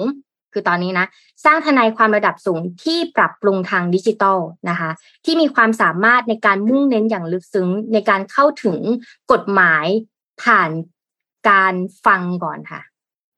เอาเรื่องราวก่อนมามามามาตีโจทย์ก่อนนะคะ คราวนี้เนี่ยเป็นเป็นไปได้ว่าในอนาคตอันนี้ถูกต้องนูโรมันจะเป็นอย่างนี้ค่ะ เออ มันจะเป็นขึ้นที่มันระบบประสาทใช่มันก็จะเกาะเกาะกันจับมือกันจับมือกันนะคะ คราวนี้เนี่ยมันมีความเป็นไปได้ว่าในอนาคตเนี่ยวันหนึ่งนักกฎหมายเนี่ยเขาเนี่ยจะใช้อาจจะต้องมีเครื่องมือนี้เนี่ยในการที่จะในอาจจะต้องมีเครื่องมือนี้ในการดูว่าสิ่งที่เราตัดสินตัดสินใจมันถูกต้องหรือไม่ เออนะคะ แล้วก็อาจจะผสมกับ AI ไปด้วยก็คือปัญญาประดิษฐ์นะคะว่า ลักษณะแบบนี้บ่งบอกว่าเป็นยังไง หรือมีคำถามอะไรบางอย่างในจิตใต้สำนึกของเรา ที่จะ ชูประเด็นคำถามอันนี้ขึ้นมา เพราะปกติแล้วคำถามเวลาที่เราอยู่ในศาลก็จะมีคำถามที่แบบหลอกล่อคำถามที่แบบว่าอืมเน้นให้เราอารมณ์แบบอารมณ์แปรใช่ปรวนกระตุ้นอารมณ์เออเพื่อที่จะให้ได้ในสิ่งที่ต้องการใช่พอมันกระตุ้นอารมณ์แล้วเราก็จะรู้สึกสติหลุดพอสติหลุดเราก็จะแบบทำอะทำจริง ๆ มันเป็นสงอ่าเราคก็รามจะให้การอะไรแบบผิดที่ผิดดูแบบงงงๆ ใช่ค่ะ เพราะฉะนั้นเนี่ยเรื่องของอารมณ์และความรู้สึกสำคัญมาก เขาก็เลยมองว่าตัว neural technology เนี่ยจะช่วยให้ศักยภาพของทนายความค่ะทำงานได้มีประสิทธิภาพมากขึ้น แล้วถ้าเกิดเอา AI มาช่วยเนี่ยก็จะสามารถอืมมีสติ มีสมาธิแล้วลิสต์ประเด็นคำถาม แล้วก็มีปัญญาขึ้นใช่ค่ะ สติและปัญญายกเว้นศีลมีสตินะคะ มีสมาธิอยู่ในหนังแล้วสืมีอปัญก็จะญาหายค่ะก็ก็น่าน่าสนใจและน่าติดตามเพราะว่าหลาย ๆ คนมักจะบอกว่า อาชีพที่แบบทุกอาชีพแบบหุ่นยนต์จะมาแทน แต่อ้อมก็ยังมองว่าอาชีพที่แบบเจาะลึกเชิงเทคนิค เช่น หมออย่างเงี้ย หรือแบบทนายความเนี่ยเขาก็ยังต้องการเทคโนโลยีเข้ามาอ่าถ้าสมมติว่าเป็นหมอ เราเห็นแล้วว่า เออเดี๋ยวถ้าเราเปิดฟิล์มขึ้นมาแล้วคนไข้อาจจะต้องเสียชีวิตอีกสามเดือนอย่างเงี้ย ถ้าเราให้ AI พูด AI มันก็คงไม่มีอารมณ์อะคุณจะต้องตายภายในสามเดือนนี้นะคะ ขอแสดงความเสียใจด้วย AI อาจจะพูดอย่างนี้ถูกไหม แต่หมอเนี่ยก็ยังต้องทำหน้าที่ในการเอา Data เหล่าเนี้ยไปพูดคุยกับคนไข้และหาโซลูชันว่าจะทำยังไงให้ยืดอายุมากกว่านี้ ดังนั้นก็เลยมองว่าสำหรับอาชีพที่มันเชิงลึกเชิงเฉพาะเนี่ย AI สามารถช่วยให้ประสิทธิภาพการทำงานของเราง่ายขึ้น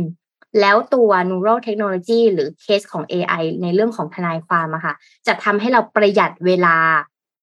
การสู้คดีค่ะ ประเด็นก็คือทุกวันนี้คดีที่หมัมายนถึงเราแพ้เร็วขึ้นหรือเปล่าคะ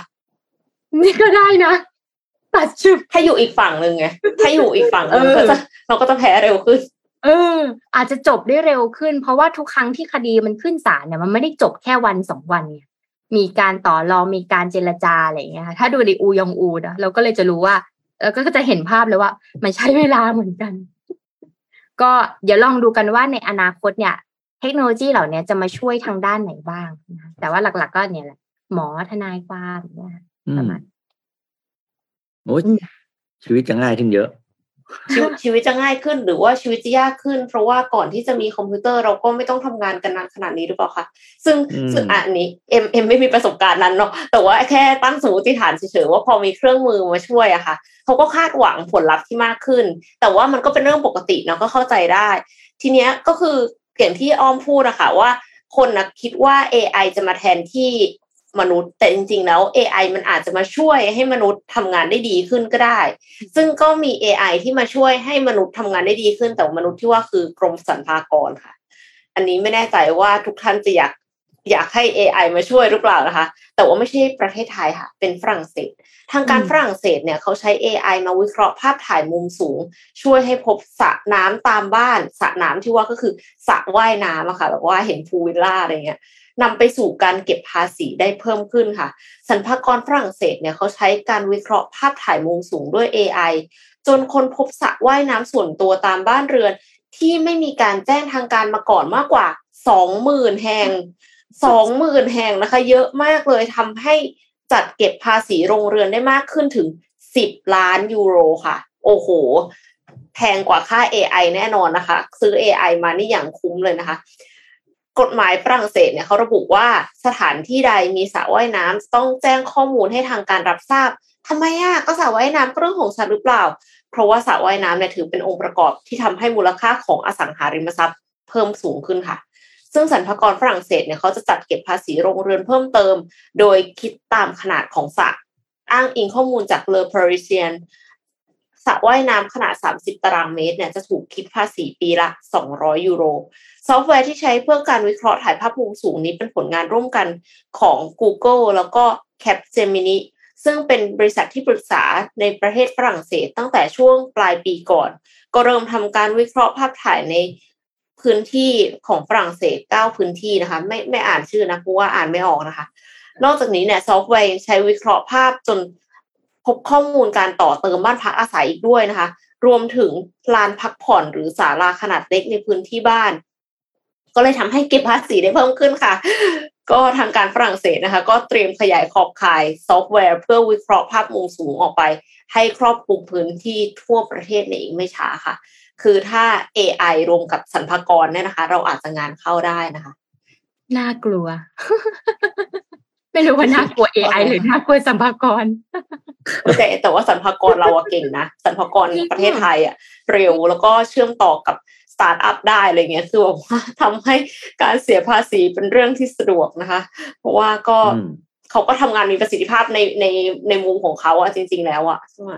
อืมอืมเมื่อเมื่อก่อนพี่ๆที่เขาทำคลาสสัมมนาเขาก็จะบอกว่าคลาสใหม่ ๆ เกี่ยวกับพวกดิจิตอลหรืออะไรเงี้ยคนที่จะมาเรียนรุ่นแรกๆ คือสรรพากรนะคะอืม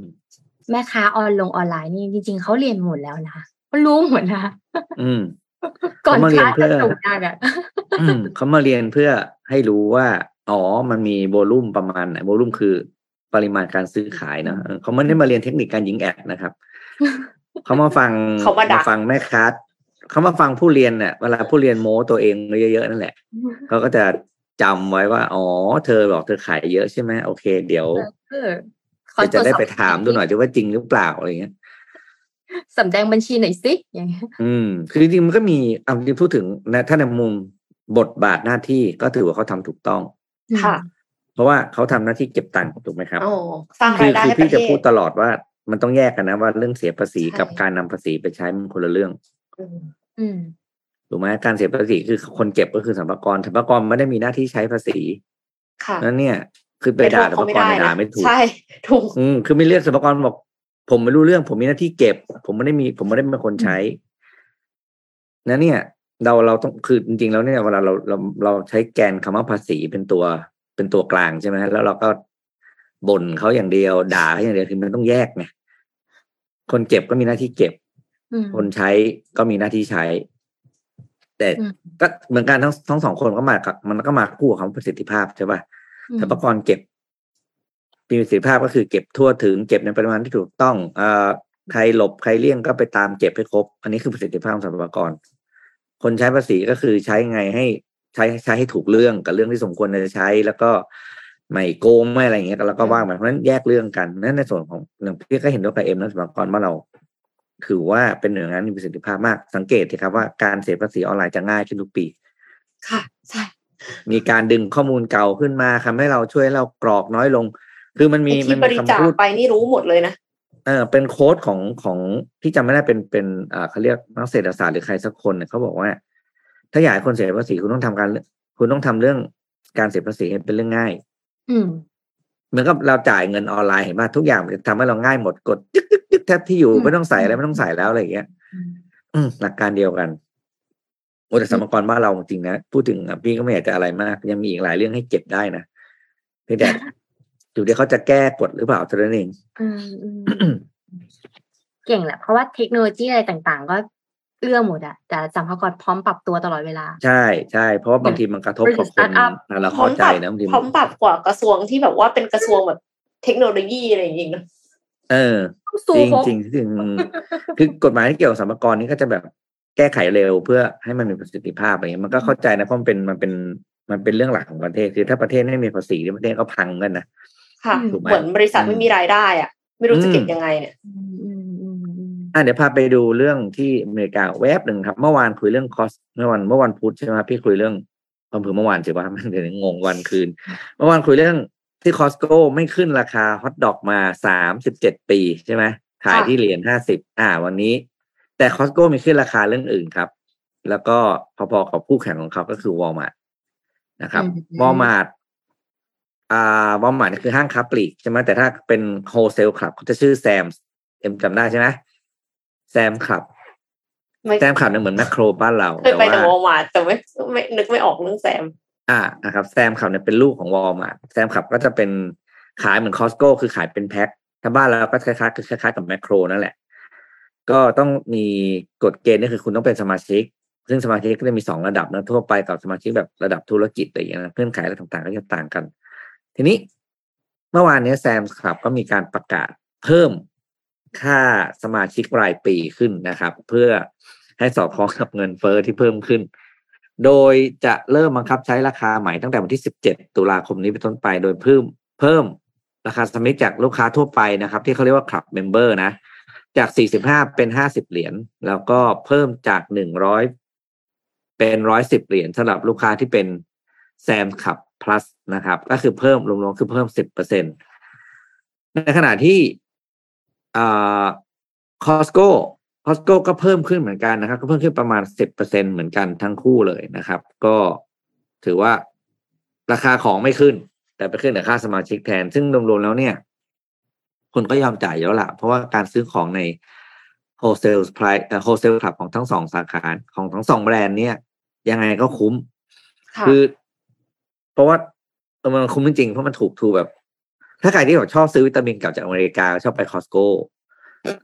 อาหารเสริมยาเสริมข้อกระดูกอะไรไม่รู้สารพัดยี่ห้อนะพี่จำไม่ได้ละแต่ถ้าไปซื้อสองยี่ห้อสองสองสองเชน เนี้ยคุ้มมากคุ้มมากจริงครับ คือมันถูกจนรู้สึกว่าโอ้เขาไปเขาเขาไปเขาไปเอามาจากไหนของแบบนี้อะไรอย่างเงี้ย แต่เรื่องเรื่องของอำนาจการต่อรองนะครับ ทีนี้ไอราคา member เนี่ยก็ไม่ได้ปรับมานานมากเลยแล้ว ก็เพิ่งมาปรับปีนี้นี่แต่เล่าว่าไอธุรกิจแบบมีสมาชิกอะไรอย่างเงี้ยนะครับ ก็ มันมีมาหลายปีละหลายหลายสิบปีตั้งแต่ห้างเขาเปิดเลยแล้วครับ แล้วก็มีจำนวนสมาชิกเพิ่มขึ้นตลอดนะครับ คือใครเข้าไปแล้วติดใจทุกคน เพราะว่าของมันถูกนะครับ นี่ก็จะเห็นว่าทุกคนขึ้นราคาหมดแล้วนะ แล้วก็ค่าใช้จ่ายก็ระมัดระวังด้วยบ้านเราวันนี้หนึ่งกันยายนนะครับ ค่าไฟ rate ใหม่ก๊าซต้ม ราคาใหม่นะครับ เพราะฉะนั้นเนี่ย มาม่าก็ราคาใหม่ด้วยหรือเปล่าคะ ใช่ใช่ครับแล้วมันจะไม่ได้มาม่าขึ้นราคาวันที่เท่าไหร่มันขึ้นไปก่อนมาม่านี่ขึ้นไปก่อนแล้วนะอ๋อแต่ว่าอ่าขึ้นไปซองละบาทแต่ว่าก็ประมาณสัปดาห์ที่ผ่านมานี่เองครับ เพราะฉะนั้นเนี่ยก็ ใช้จ่ายอะไรก็วางแผนดีๆนะครับ อืม บางอย่างก็ไม่ต้องมีก็ได้อะไรอย่างเงี้ยอืม อืม แต่มีอย่างหนึ่งค่ะ ที่ไม่ไม่มีไม่ได้ค่ะ คือชิปค่ะ เพราะว่าถ้าอืมไม่มีเนี่ย มันก็จะหายนะคะ มันก็จะแย่นะคะ เนื่องจากว่าทุกอุตสาหกรรมเนี่ยก็เริ่มจะใช้ AI ใช่ไหมคะอ้อม แล้วเสร็จแล้วก็คือทุกอย่าง smart อะอะไรก็ตามที่ smart ใช้ชิปหมดแล้วกลายเป็นว่าชิปเนี่ยขาดแคลนทุกท่านก็คงทราบกันดี ปัญหาของความขาดแคลนของชิปเนี่ย คือผู้ผลิตเครื่องจักรผลิตชิป ก็ยังหาชิปไม่ได้ค่ะอ้าวทีนี้ก็วนกันอยู่สิคะเหมือนแบบตอนที่โควิด -19 มาใหม่ ๆ แล้วเสร็จแล้วหมอไม่มีวัคซีนแล้วเสร็จแล้วก็เลยก็เลยติด โควิด -19 ก็เลยไม่มีคนมารักษาคนไข้ที่ติดโควิด -19 ค่ะทำนองเดียวกันนะคะ CC Way CEO ของ TSMC บริษัทผู้ผลิตชิปรายใหญ่ของโลกเนี่ยกล่าวในงานสัมมนาที่จีน พูดถึงสถานการณ์ชิปขาดแคลน ว่ายังคงดำเนินต่อไปค่ะไม่จบไม่สิ้นนะคะ โดยเฉพาะกลุ่มชิปเทคโนโลยีเก่าที่ไม่ซับซ้อน ที่ยังมีปัญหาผลิตไม่ได้ตามความต้องการมากกว่าเดิมค่ะ บอกว่าผลจากปัญหานี้เนี่ยกระทบกับลูกค้า รายใหญ่ที่ต้องการชิปอย่างเช่น อุตสาหกรรมรถยนต์มีความต้องการชิปใส่ในรถยนต์มากขึ้น 15%ก็ไม่เพียงพอสมาร์ทโฟนเอง ก็ต้องการชิปที่จัดการพลังงานได้ดีขึ้น 2-3 เท่าตัว เทียบกับชิปที่ใช้ใน 5 ปีก่อน เมื่อพูดถึงการขยายโรงงานผลิต ปัญหาเนี้ยยิ่งวนกลับมาเพราะว่าเขายกตัวอย่างบริษัท ASML ผู้ผลิตเครื่องจักรสำหรับขั้นตอนการผลิตชิปว่าบริษัทนี้ก็มีปัญหาไม่มีชิปสำหรับใช้ในเครื่องจักรงาน Extreme Ultraviolet Lithography หรือ EUV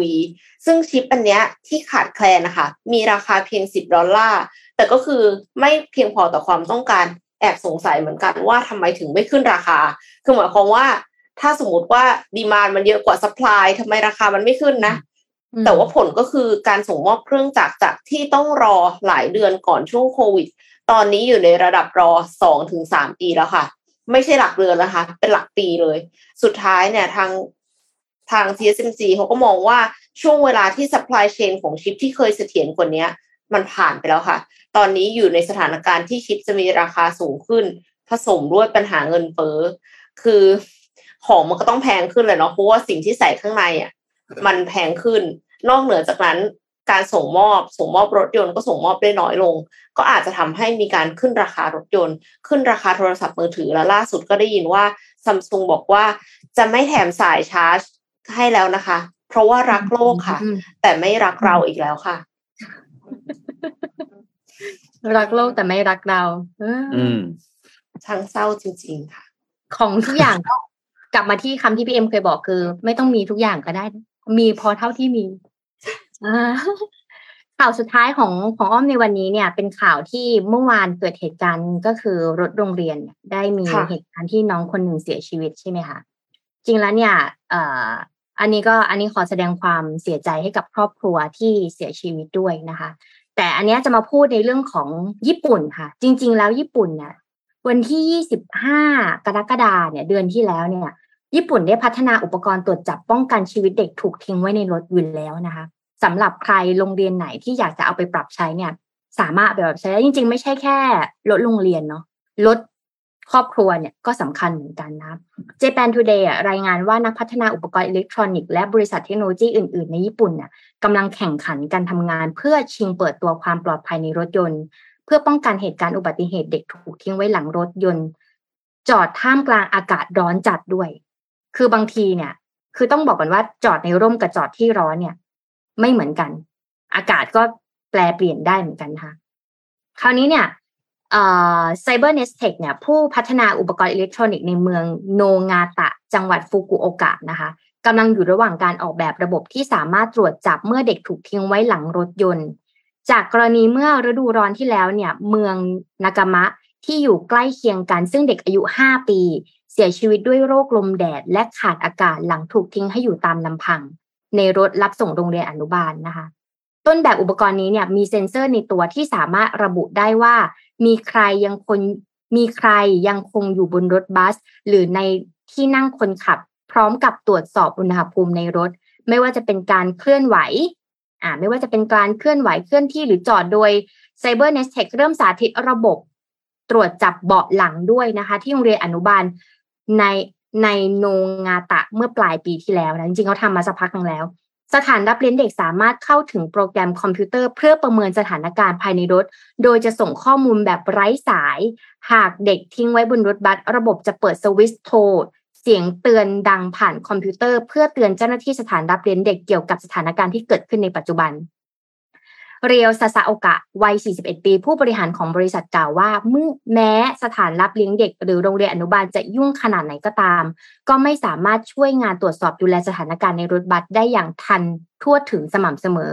หากมีเหตุการณ์ดังกล่าวจะช่วยชีวิตให้เด็กถูกลืมไว้ในรถได้ทันที เช่นแบบบางทีงานโรงเรียนยุ่งใช่ไหมแต่ว่าการที่มี alert บางอย่างสัญญาณบางอย่างเนี่ยมันเด้งขึ้นมาในโรงเรียนน่ะ จะรู้เลยว่าในรถมีใครบ้างเพราะเขาจะมีระบบเซ็นเซอร์ใส่เบาะทุก ๆ เบาะของที่นั่ง เพื่อให้ดูว่าในรถยังมีคนนั่งอยู่หรือเปล่านะคะ ปัจจุบันสถานรับเลี้ยงเด็กเนี่ยในโรงเรียน และโรงเรียนอนุบาลเนี่ยมีพนักงานไม่เพียงพอ ดังนั้น การนำเทคโนโลยีดังกล่าวไปใช้ เชื่อว่าจะช่วยหลีกเลี่ยงโศกนาฏกรรมได้นะคะ เพราะฉะนั้นแล้วเนี่ยถ้ามองถึงสถิติเนี่ยย้อนสถิติลืมเด็กในรถ7ปีที่ผ่านมา ตั้งแต่ปี2557จนถึงปี2563ย้อนไปก่อนหน้านี้นะคะจำนวนเด็กที่เสียชีวิตเนี่ยมากกว่า 129 คน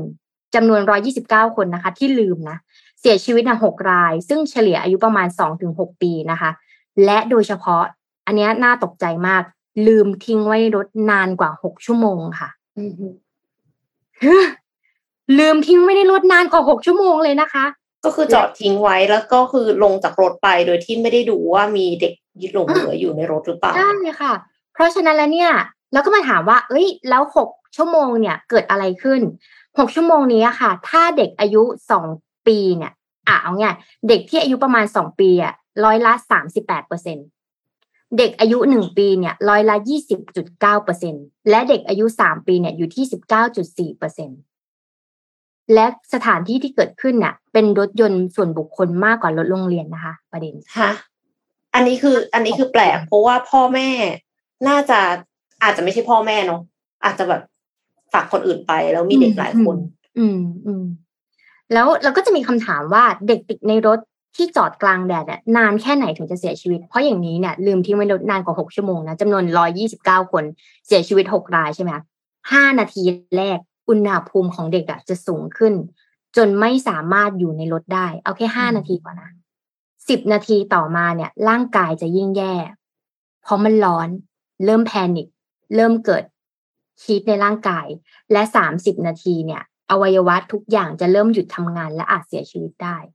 แค่สามสิบนาทีเท่านั้นเองใช่เพราะฉะนั้นการคือไม่ว่าจะลืมที่ไหนอะค่ะ ไม่อยากให้ไม่ว่าจะฝากไว้ขนาดไหนอะไม่ควรเกินสามสิบนาที โดยเฉพาะถ้ายิ่งกลางแดดอะอาจจะเร็วกว่านี้ แต่ตกใจที่สถิติเนี่ย รวมกันเนี่ยเก้าสิบหกเปอร์เซ็นในรถส่วนบุคคล เกินกว่าหกชั่วโมงที่ให้เด็กอยู่ในรถนะคะ เพราะฉะนั้นหรือแม้แต่เวลาเราเดินทางไปต่างจังหวัดไกลๆอย่างเงี้ยค่ะ อาจจะมีช่วงเบรกช่วงแบบ คือไม่ต้องอย่าเอาง่ายว่าอย่านั่งรถนานกว่าหกชั่วโมงด้วยซ้ำสำหรับเด็กนะที่ยังแบบแบเบอกเนี่ยค่ะก็ก็ประมาณนี้อืมก็ขอแสดงความเสียใจกับครอบครัวน้องด้วยนะ น่าจะครบถ้วนฟัไหมงคะเป็นเรื่องที่ฟังแล้วแบบโอ้โหเศร้าเนอะแบบ ก็เราก็ไม่รู้หรอกเหตุการณ์เป็นยังไงอะไรเงี้ย แต่ว่า อืมเข้าใจได้ เพราะว่าเคยมีเพื่อนเหมือนกัน แต่ว่าอันนี้โชคดีนะครับ คือไม่ไม่มีใครเสียชีวิตก็คือเขาไปเที่ยวกันสองบ้านบ้านบ้านเนี่ยก็ไปเที่ยวสองคันรถพ่อแม่คันรถตายายคันอะไรเงี้ยแล้วขากลับต่างคนต่างคิดว่าเด็กอยู่กับอีกคันหนึ่งอ่าก็งงงๆอะไรนะเขาเรียกอัตรู้ก็ยังดีว่าเออเด็กยังอยู่ที่เดิม กลับไปเด็กยังเล่นน้ำอยู่ที่เดิมโอ้โหลืมเด็กไว้ อืม ต่างคนต่างคิดว่าเดี๋ยวจะไปอะไรเงี้ย แล้วก็แบบ คิดคือมันคือมันความเข้าใจผิดแหละเข้าใจนี่คือเข้าใจผิดร้อยเปอร์เซ็นถูกไหมเพราะว่าเด็กเนี่ยอยู่กับอีกคันหนึ่งคือบางทีเนี่ย คือเด็กก็ตัวนิดเดียวเนอะเขาก็มองเราเวลาเขาหลับอย่างเงี้ยอย่างกรณีของรถรถตู้นักเรียนเนี่ย เราเข้าใจ เพราะว่าต้องเข้าใจหนึ่งนะครับรถตู้นักเรียนส่วนมากพี่ใช้คำว่าส่วนมาก จะถูกดัดแปลงเบาะให้เพิ่มแถวขึ้นอ่าจากสามเป็นค่ะสี่แถวไม่นับคนขับอืมอ่า พอนับเด็กพอเบาะมันเยอะขึ้นนะครับ แปลว่าเบาะมันจะบังกันมากขึ้นในมุมมองอืมถูกไหมพอเบาะมันติดกันอะมันก็จะบังบังบังบังแล้ว แล้วพอดีเด็กเขาถ้าเด็กเขานอนหลับ เด็กเขามีโอกาสสูงมากถ้าหลับแล้วเขาจะป๊อกตัวหลับลงมาบนเบาะมันยิ่งมองไม่เห็นเลย แล้วรถโรงเรียนก็ชอบติดฟิล์มดำ เพราะว่ามันร้อนคืออากาศบ้านเรามันร้อนบังคับให้รถติดฟิล์มดำพอติดฟิล์มดำเนี่ย ก็เลยไม่ค่อยมีใครเห็นแม้ว่าเด็กเขาจะพยายามจะเรียกจากข้างในนะสมมติว่าน้องเขาตื่นขึ้นมาเนี่ย ก็จะไม่มีใครเห็นเพราะรถติดฟิล์มดำเพราะนั้นมันควรจะมีการต้องใช้คำว่า คือทุกโรงเรียนนะครับแล้ววันนี้คือถ้าตามที่พี่พูดนะ ทุกอย่างเนี่ยพี่เคยเห็นกับตามมาหลายครั้งแล้วโรงเรียนเนี่ย ก็อยากจะฝากคือขอความขอความกรุณาของกรุณาแล้วกันนะเสียค่าใช้จ่ายนิดหน่อยแล้วกันนะโรงเรียนก็คือคุณมี ภารกิจที่ต้องดูแลเด็กอยู่แล้ว กรุณาปรับบอกกลับไปเป็นสามแถวเหมือนเดิม อย่างงกอืมอย่าเอาแต่คุ้มนะครับ เปลี่ยนฟิล์มเป็นฟิล์มใสอืมนะครับ แล้วก็อันสุดท้ายเนี่ยยากหน่อยก็คือ ต้องบอกพนักงานขับรถของโรงเรียนว่าทุกครั้งที่คุณจอดรถคุณต้องเปิดกระจกรถอืมเปิดเปิดอะไรนะเปิด เปิดกระจกฝั่งจะใครก็ได้ฝั่งใครสักฝั่งหนึ่งอะระบายอากาศเพื่อ อ่าเพื่อให้มีอากาศเข้ามา อย่างน้อยเด็กถูกลืมไว้ในรถเขาก็ยังมีอากาศหายใจอืมค่ะนะครับ คือโอ้ฟังแล้วมันเศร้าจริงๆนะฟังแล้วแบบ แต่เราก็เราก็ไม่เอาเราก็ไม่ได้ไปโกรธใครนะไม่จะโกรธใครแต่ว่า มันเป็นเรื่องที่มันมีทางแก้ได้จากสิ่งที่เราเราเราช่วยกันและยอมเขาเรียกว่า อืม เริ่มทำได้เลยใช้คำว่าเริ่มทำได้เลยแล้วกันเนาะอืม คือไม่ต้องไม่ต้องขนาด ของจะบอกของอ้อมไม่ใช่ไม่ดีไม่ใช่นะแต่มันเสียเงินเยอะแล้วมันต้องใช้เวลาถูกไหมมันก็ต้องแบบเออเอาหลังที่ทำได้ก่อนอืมอืมมีคอมเมนต์ค่ะ บอกว่าเห็นด้วยกับพี่ปิ๊กครับ ครูต้องเสียสละเวลาเดินตรวจหนึ่งนาทีบนรถ คนรถก็อืมต้องเสียสละเวลาตรวจหนึ่งนาทีบนรถอืมฟิล์มก็เปลี่ยนเป็นฟิล์มเซรามิกใส คือเอ็มคิดว่าถ้าสมมติว่าไม่ได้ตรวจแค่คนเดียว โอเค จริงๆแล้วอะในกรณีเนี่ยเอ็มก็ไม่รู้เหมือนกันว่าคนรถเนี่ยเขาพยายามแล้วหรือเปล่าแต่เขามองไม่เห็น แต่ว่าทางนี้คือมันมีมากกว่าหนึ่งคนอะ โอกาสมันก็ลดลงนะที่จะลืมเด็กอะค่ะอืมก็อืมอืมไม่อยากให้คิดว่าอะลงไปแล้ววิ่งลงไปแล้ว แต่ว่าไม่ได้นับนะว่ากี่คน แล้วก็เสร็จเราก็ไม่ได้ดูว่ามีอะไรเหลืออยู่หรือเปล่าเอาจริง ๆ มันควรจะตรวจแม้กระทั่งของที่ลืมไว้บนรถอะใครจะไปรู้ว่ามันจะมีการปองร้ายหรือเปล่า คือถ้าสมมติว่ามันเป็น ข้าวเป็นหนังสือเป็นอะไรมันไม่เป็นไรใช่ไหมคะแต่ถ้ามันเป็นวัตถุอันตรายที่อยู่ในที่ร้อนแล้วมันระเบิดได้อะคุณก็คงไม่ต้องการให้สิ่งนั้นเกิดใช่ไหมล่ะ เพราะฉะนั้นคือต่อให้ไม่ได้มีเด็ก แต่มีของที่มันแปลกปลอมอยู่ในรถ ก็ควรจะรับรู้ได้ค่ะ คือแสดงว่า security ของการลืมเด็กไว้บนรถเนี่ย ก็ก็คือมีมาตรการป้องกันความปลอดภัยที่ไม่ค่อยดีเท่าไหร่ค่ะจริงแค่เสียเวลาเดินอ้อมนิดนึงเนาะไม่ถึงห้านาทีนะ อืมสองหรือสองหันเราก็ได้นะไปมองแบบมองเข้าไปในรถน่ะ แค่หันไปมองเรียกตะโกนเรียกเข้าเรามาก็เข้าใจแหละมันเป็นปล่าพฤติกรรมะไคือความเคยชินทุกวันนี้ครับ ทุกวันเด็กลงครบ มันก็จะเป็นเรื่องของกรณีเขาเรียกว่าความเคยชินอันนี้คือความเคยชินไงอืมทุกวันคิดว่าลงครบวันนี้ก็คงครบแล้วก็ไม่ได้ดู แต่ก็นั่นแหละก็ฝากไว้เนอะสำหรับรถโรงเรียน ต้องระวังขึ้นนะคะต้องเพิ่มความระมัดระวังเนาะเพิ่มมาตรการอืมจริงค่ะต้องก็ต้องต้องทำเหมือนสนามบินเนาะก่อนที่จะขึ้นบินต้องมีเช็คลิสต์อืม นักบินทุกคนต้องต้องทำอย่างนั้นอะทำให้มันก่อนที่จะลงด้วยใช่ไหมใช่ ต้องเออต้องต้องมี checklist เนี่ยจะช่วยได้ ต้องต้องทำแหละ อืม ถ้าไม่อยากจ่ายเงินซื้อเซ็นเซอร์นะมันนี่ก็ขายของง่ายกว่านะคะขายให้เขาเลยนะคะเออง่ายกว่านะโอโอเคเคขอบคุณนะคะ วันนี้ค่ะ ครบถ้วนอืมค่ะ วันนี้ก็ต้องขอขอบคุณ SCB นะคะ ผู้สนับสนุนแสนใจดีของเราที่สนับสนุนกันมาอย่างยาวนาน แล้วก็อยากให้ สนับสนุนต่อไปนะคะ แล้วก็ขอขอบคุณดีน่าโทนิวค่ะ น้ำเต้าหู้ออร์แกนิกหอมอร่อย ดีกับสุขภาพ ให้คุณออร์แกนิกได้ทุกวันค่ะ และแน่นอนนะคะ รายการนี้จะอยู่ไม่ได้เลย ถ้าไม่มีคุณผู้ฟังค่ะ ก็ต้องขอขอบคุณคุณผู้ฟังที่อยู่กับ Mission Daily Report ในทุกๆเช้านะคะ เราสัญญาว่าเราจะหาสาระความรู้และความบันเทิง มาเสิร์ฟให้กับทุกๆคน แล้วพบกันใหม่ในวันพรุ่งนี้ค่ะ วันศุกร์สวัสดีค่ะ วัสดีครับ สวัสดีค่ะ Mission Daily Report start your day with news you need to know